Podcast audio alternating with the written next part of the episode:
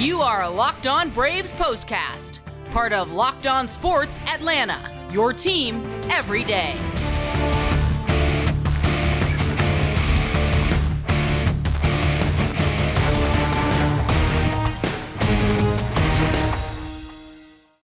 Welcome to the weekend. Welcome to a Braves postcast after a great Braves comeback victory over the Miami Marlins. And we are excited to get into all of the things that made up a great night of baseball at Truist Park. This again is the Braves postcast. I'm Grant McAuley. He is Jake Mastriani. This, of course, part of the all new Locked On Sports Atlanta. We appreciate you checking in with us after these Braves games. We love bringing you this content. So we want to make sure that you're subscribed here on the YouTube channel to Locked On Sports Atlanta. Make sure you do. Make sure you hit the bell, get the notifications whenever we drop a new episode and make sure you subscribe to Locked On Braves, where Jake will be bringing you some great content all season long. Plus, you'll get every single one of these Braves postcasts in the audio form as well. All of that for subscribing to Locked On Braves wherever you get your podcast. Uh, Jake, I think that all of us would like to be subscribed to a few more Braves wins this year, and some of them, like the one we had tonight, certainly wouldn't hurt anybody's feelings. This was one where the Braves jumped out to a lead. That lead went away, and then Atlanta did what we kind of hoped would be a thing at some point. You turned to Ronald Acuna Jr. for a big moment, and boy, did he provide it. Yeah, I mean, what a, what a moment it was, and what a game. You know, you take the lead, the Marlins get it back, or rather, they take the lead, and then you come back again and recapture it and hold on for a, big win to kick off Memorial Day weekend. We talked about the matchup on Saturday, not exactly favoring the Braves, so you really wanted to get this one mm. on Friday night. So glad to see that they did, and yeah, I mean, just an incredible moment with Ronald Acuna Jr.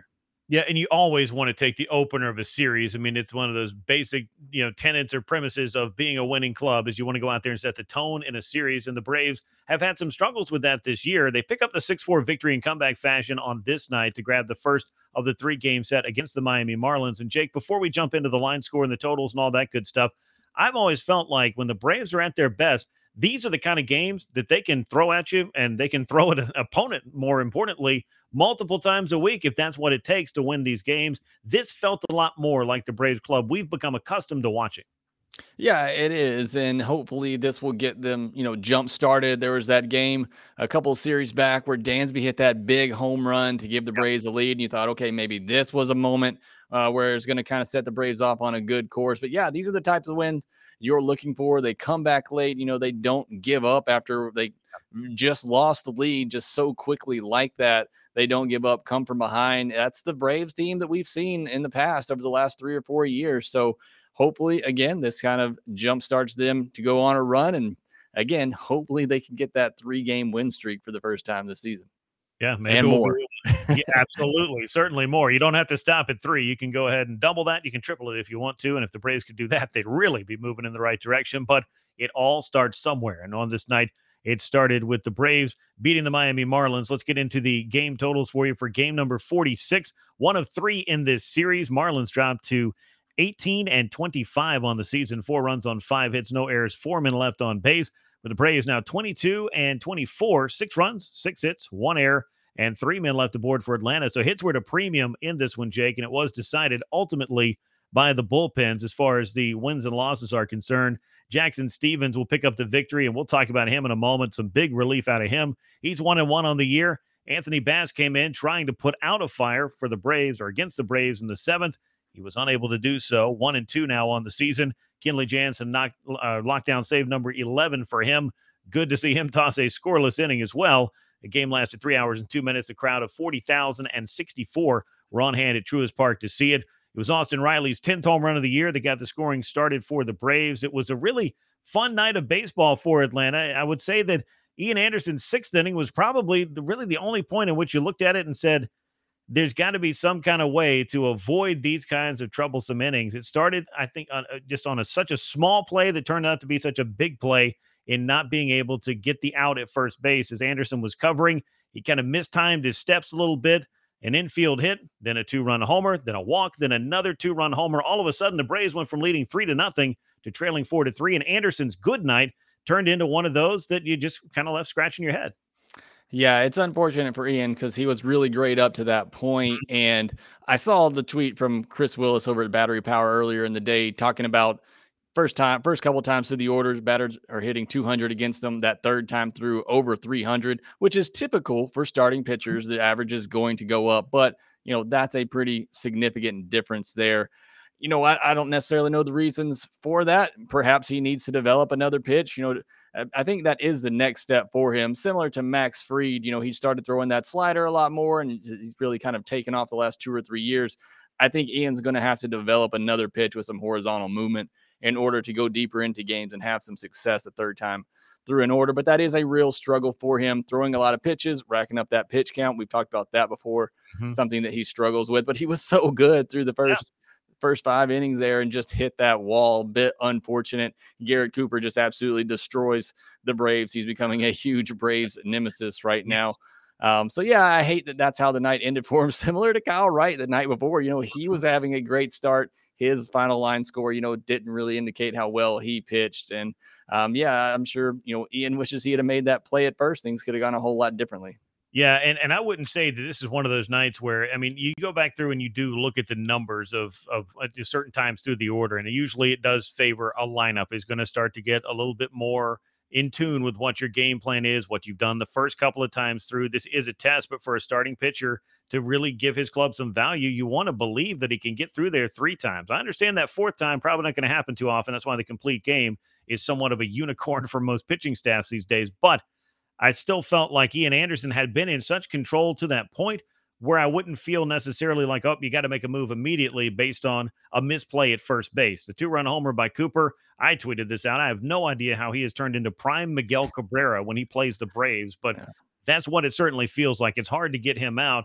The Aguilar home run followed a walk, and the walks, that's the self inflicted wounds. Those are the kind of things that, you know, you would love to be able to work around, but Aguilar worked a really great at bat against Ian Anderson and poked one over the left field wall. And then again, you were just kind of left scratching your head if you're Anderson, if you're Brian Snitker, if you're Braves fans as to what happened to our nice 3 nothing lead. But the Marlins, they struck uh, pretty quickly there in the sixth inning to turn that game around. The good thing is, though, Jake, that the Braves also were interested in striking quickly, and they were able to put together a three run rally to turn it around again from a Marlins lead into a Braves lead. We'll talk all about that fateful seventh inning in a moment. First, though, I want to let you know summer is coming. In fact, it's almost here, and you're going to need some food on the go. Built bars are the perfect snack to take with you on family vacations. You can throw them in your bags, you can throw them in your kids' backpacks as well. Make sure everyone has a bar so you're fueled up for your summer adventures. Go to built.com, use the promo code LOCKED15, get 15% off your entire order. That's LOCKED15 for 15% off at built.com. Now, the Braves grabbed themselves a three run or three spot there in the seventh inning. And it, it was fueled by something I think many people have been looking to see for quite some time, and that was Ronald Acuna Jr. didn't start this game. He was nursing that quad injury that's had him on the sidelines, but he did say after the game that once he tested it out beforehand, the Braves said, "Look, just keep yourself loose, be stretched, you know, go down and you know get yourself warmed up. You can pinch hit at any time in this game." And that was the button that Brian Snitker pushed in the seventh inning. Run scoring double to tie things up for Ronald Acuna Jr. It scored Matt Olson from first base. I don't know which of those two things was more impressive. And then that rally continued as Acuna was already out at second base. Dansby Swanson joined him on the base paths. Ozzie Albies with some batting average on balls put in play. A little BABIP luck, little batted ball luck, dropping one out in left field in front of Soler. And then what I feel like was the headiest moment of the game, it was the insurance run that Dansby Swanson was carrying he scored all the way from first. He never stopped. And that is just one of the really, I think, the things that you can circle about what makes Dansby Swanson a player that just has kind of an intangible that he has an, an eye for these things. He's looking for opportunities to make a difference. And boy, did it all add up to some great things, kind of beyond just the three runs the Braves scored there.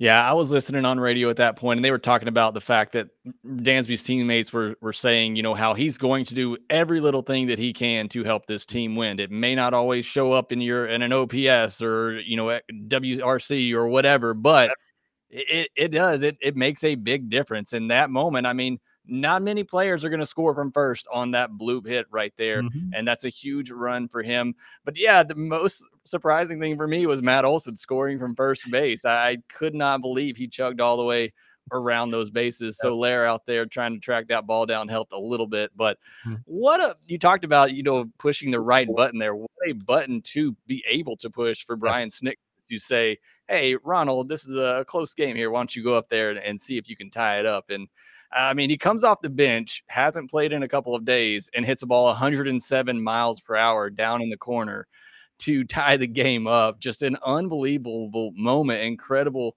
moment there for Ronald Acuna Jr. and got that place fired up. 40,000 mm-hmm. there uh, watching that. I mean, on a Friday night, just it's an amazing moment for that game for Ronald to be able to come in there to be ready for that moment against his nemesis, the Marlins, who he kills. Uh, I mean, yeah, I mean, this is this is what makes baseball so fun. That that moment right there, Ronald flipping the bat 20 feet in the air as he runs to first base. Yeah, it was just incredible. Yeah, it was. It had like this big fight feel to it because as soon as Ronald Acuna was announced, he got that high five from Travis Demeritte, who he was pinch hitting for. Who, hey, let's just take a moment to eh, point out that hey, Travis Demeritte's slump is over. He also drove in a run in this game. Let's not bury the lead on that. That's a big thing for Travis, and obviously it helped the Braves build up a lead. But when it came time to push that button, that that announcement went up.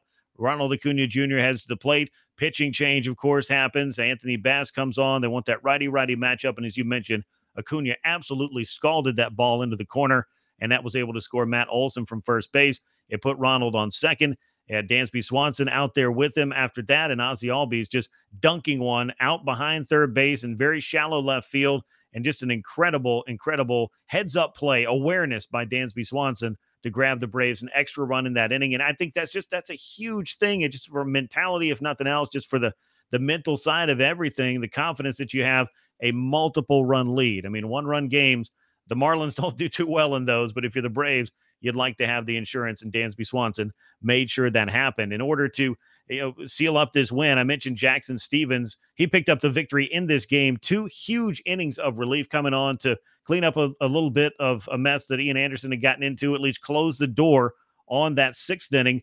Then he was able to work his way into the eighth. AJ Minter came on, finished things off with a big strikeout, a clutch strikeout before Kenley Jansen took the ninth. We've talked a little bit about Jackson Stephens, not a lot. And I feel like he's kind of been one of the unsung heroes for the Braves in this bullpen. A great story, a guy that had to, you know, had a little major league uh, uh, experience and had to work his way all the way back. And he has, I think, given the Braves some important appearances in his time this year. He may not be the biggest name, but he has been a good contributor nonetheless. Yeah, and I think Brian Snitker's looking for that guy that he can throw in in the middle innings when maybe the Braves are in a close game, down by a run or two, somebody that can keep them right there and give the offense a chance to come back. And Jackson's proving that he can be that guy that can come in and keep the Braves right there and give an opportunity for the comeback. So great to see for him. Great outing for him. AJ Minter was unbelievable in his inning. Good to see Kenley come out there, get the save. No, he allowed a base runner there, but much needed a clean inning for him for the most part to get mm-hmm. that save and lock down the victory. So bullpen very good, but yeah, big innings from Jackson Stephens, and I think you may see him start to get an even bigger role going forward in these types of games. Yeah, he's shown he can pick up some big strikeouts. He can miss some bats. He can get some weak contact. You start adding that all together. That's the kind of reliever that you want, and somebody who's kind of carving out a little bit of role and building up, I think, more and more confidence in Brian Snitker to turn to him in these times to come in in what I would refer to as leverage situations. I don't know if it's the highest leverage situations, but you know, yeah, you already lost a lead, you're down by a run, but things could get worse. We've seen things get worse for this mm-hmm. Braves team throughout the year where they're leading, they go down, then all of a sudden that other team, whatever that opponent is, maybe they run into another crooked number. Now it goes from being four to three to six to three, and then you know it just changes the complexion of the game altogether. But Jackson Stephens, I think, does have a nice little important role, a little niche he can carve out to help the Braves in some close games as they try to hold it and then find the comeback, which the Braves have been pretty good at finding uh, throughout the four-year run, at the very least, and certainly part of their uh, postseason path in 2021 that led to that World Series championship. So, a lot of good things that happened in this game. I mentioned Austin Riley, his 10th home run of the season. He's swinging the bat a lot better. It's great to see that, of course. And then overall, just a very nicely done comeback for the Braves who pick up the victory and grab the first of the three game series against the Miami Marlins. We'll talk about the middle contest of this series in just a moment. First, though, I want to let you know about our partners at Bet Online, who continue to be the number one source for all your betting needs and sports info. You can find the latest odds, news, and sports developments, including this year's NBA playoffs, MLB scores, fights, and even next season's NFL futures. Head to betonline.net today. Use your mobile device to learn more about the trends and the action. Bet online, where the game starts. I do want to talk about the starters of game two of this series. It's going to be Tucker Davidson He's going to be facing Sandy Alcantara. The Braves got all the Sandy Alcantara they needed in the last meeting between these two teams. Meanwhile, Davidson is going to be trying to bounce back from a rough start. Uh, what are you looking for, Jake, in this one? We already know the Braves are in to face a very tough customer as the Marlins send Alcantara to the mound. Yeah, looking for Tucker Davidson to have a little bounce back outing here. It's the same thing for all these starters, whether it's Touki, whether it's Bryce Elder, Kyle Muller, and Tucker Davidson trust your stuff in the zone, yeah. throw strikes, you know, stop yeah. giving out the free passes. And I'm not saying that's easy to do. You know, Kyle Wright struggled with it for years until he seemed to have kind of, you know, started to trust his stuff at this level. I'm not saying it's easy, but that's the step for Tucker Davidson for all these young guys. You know, limit the walks, trust your stuff, make these guys beat you. And so hopefully we see more of that from Tucker Davidson on Saturday. Keep the Braves in this game. Hopefully they can run Sandy Alcantara out of this game. I'll take him out after the sixth, seventh, whatever. Just uh, get him out as early as you can. Try to go to work on this Braves or that Marlins bullpen uh, and give yourself a chance to win and, and take the series. Yeah, we don't want to be seeing Sandy Alcantara back out there to start the ninth inning again. That's what he was able to do was go the distance against the Braves, who finally started to wake up in the ninth, but we know he's going to come out there. He's going to go right after this Braves lineup. That's one of the things that makes him so successful and makes him one of the the top starters in the NL East, and clearly one of the top starters on a Marlins staff that has some very young and talented arms. For Tucker Davidson, I would echo exactly what you said. Go ahead and, and get in and around the strike zone, get ahead of hitters, and have them kind of having to adjust to you, as opposed to, I think, with really his last start against the Phillies, maybe trying to be a bit too fine and aiming a little bit around the strike zone and not getting hitters to be able to expand because you're not really ahead of them and they're able to do the things that major league hitters do and that is hit the pitches when you finally have to come in there and the Phillies did that last time out. That first start against Milwaukee was a night and day difference and maybe Tucker can tap into some of the things that worked so well there and keep the Marlins at bay as the Braves will look to secure another series win against Miami. They took the opener. Now they'll be looking to take game 2. It's an afternoon start at Truist Park 4:10 p.m.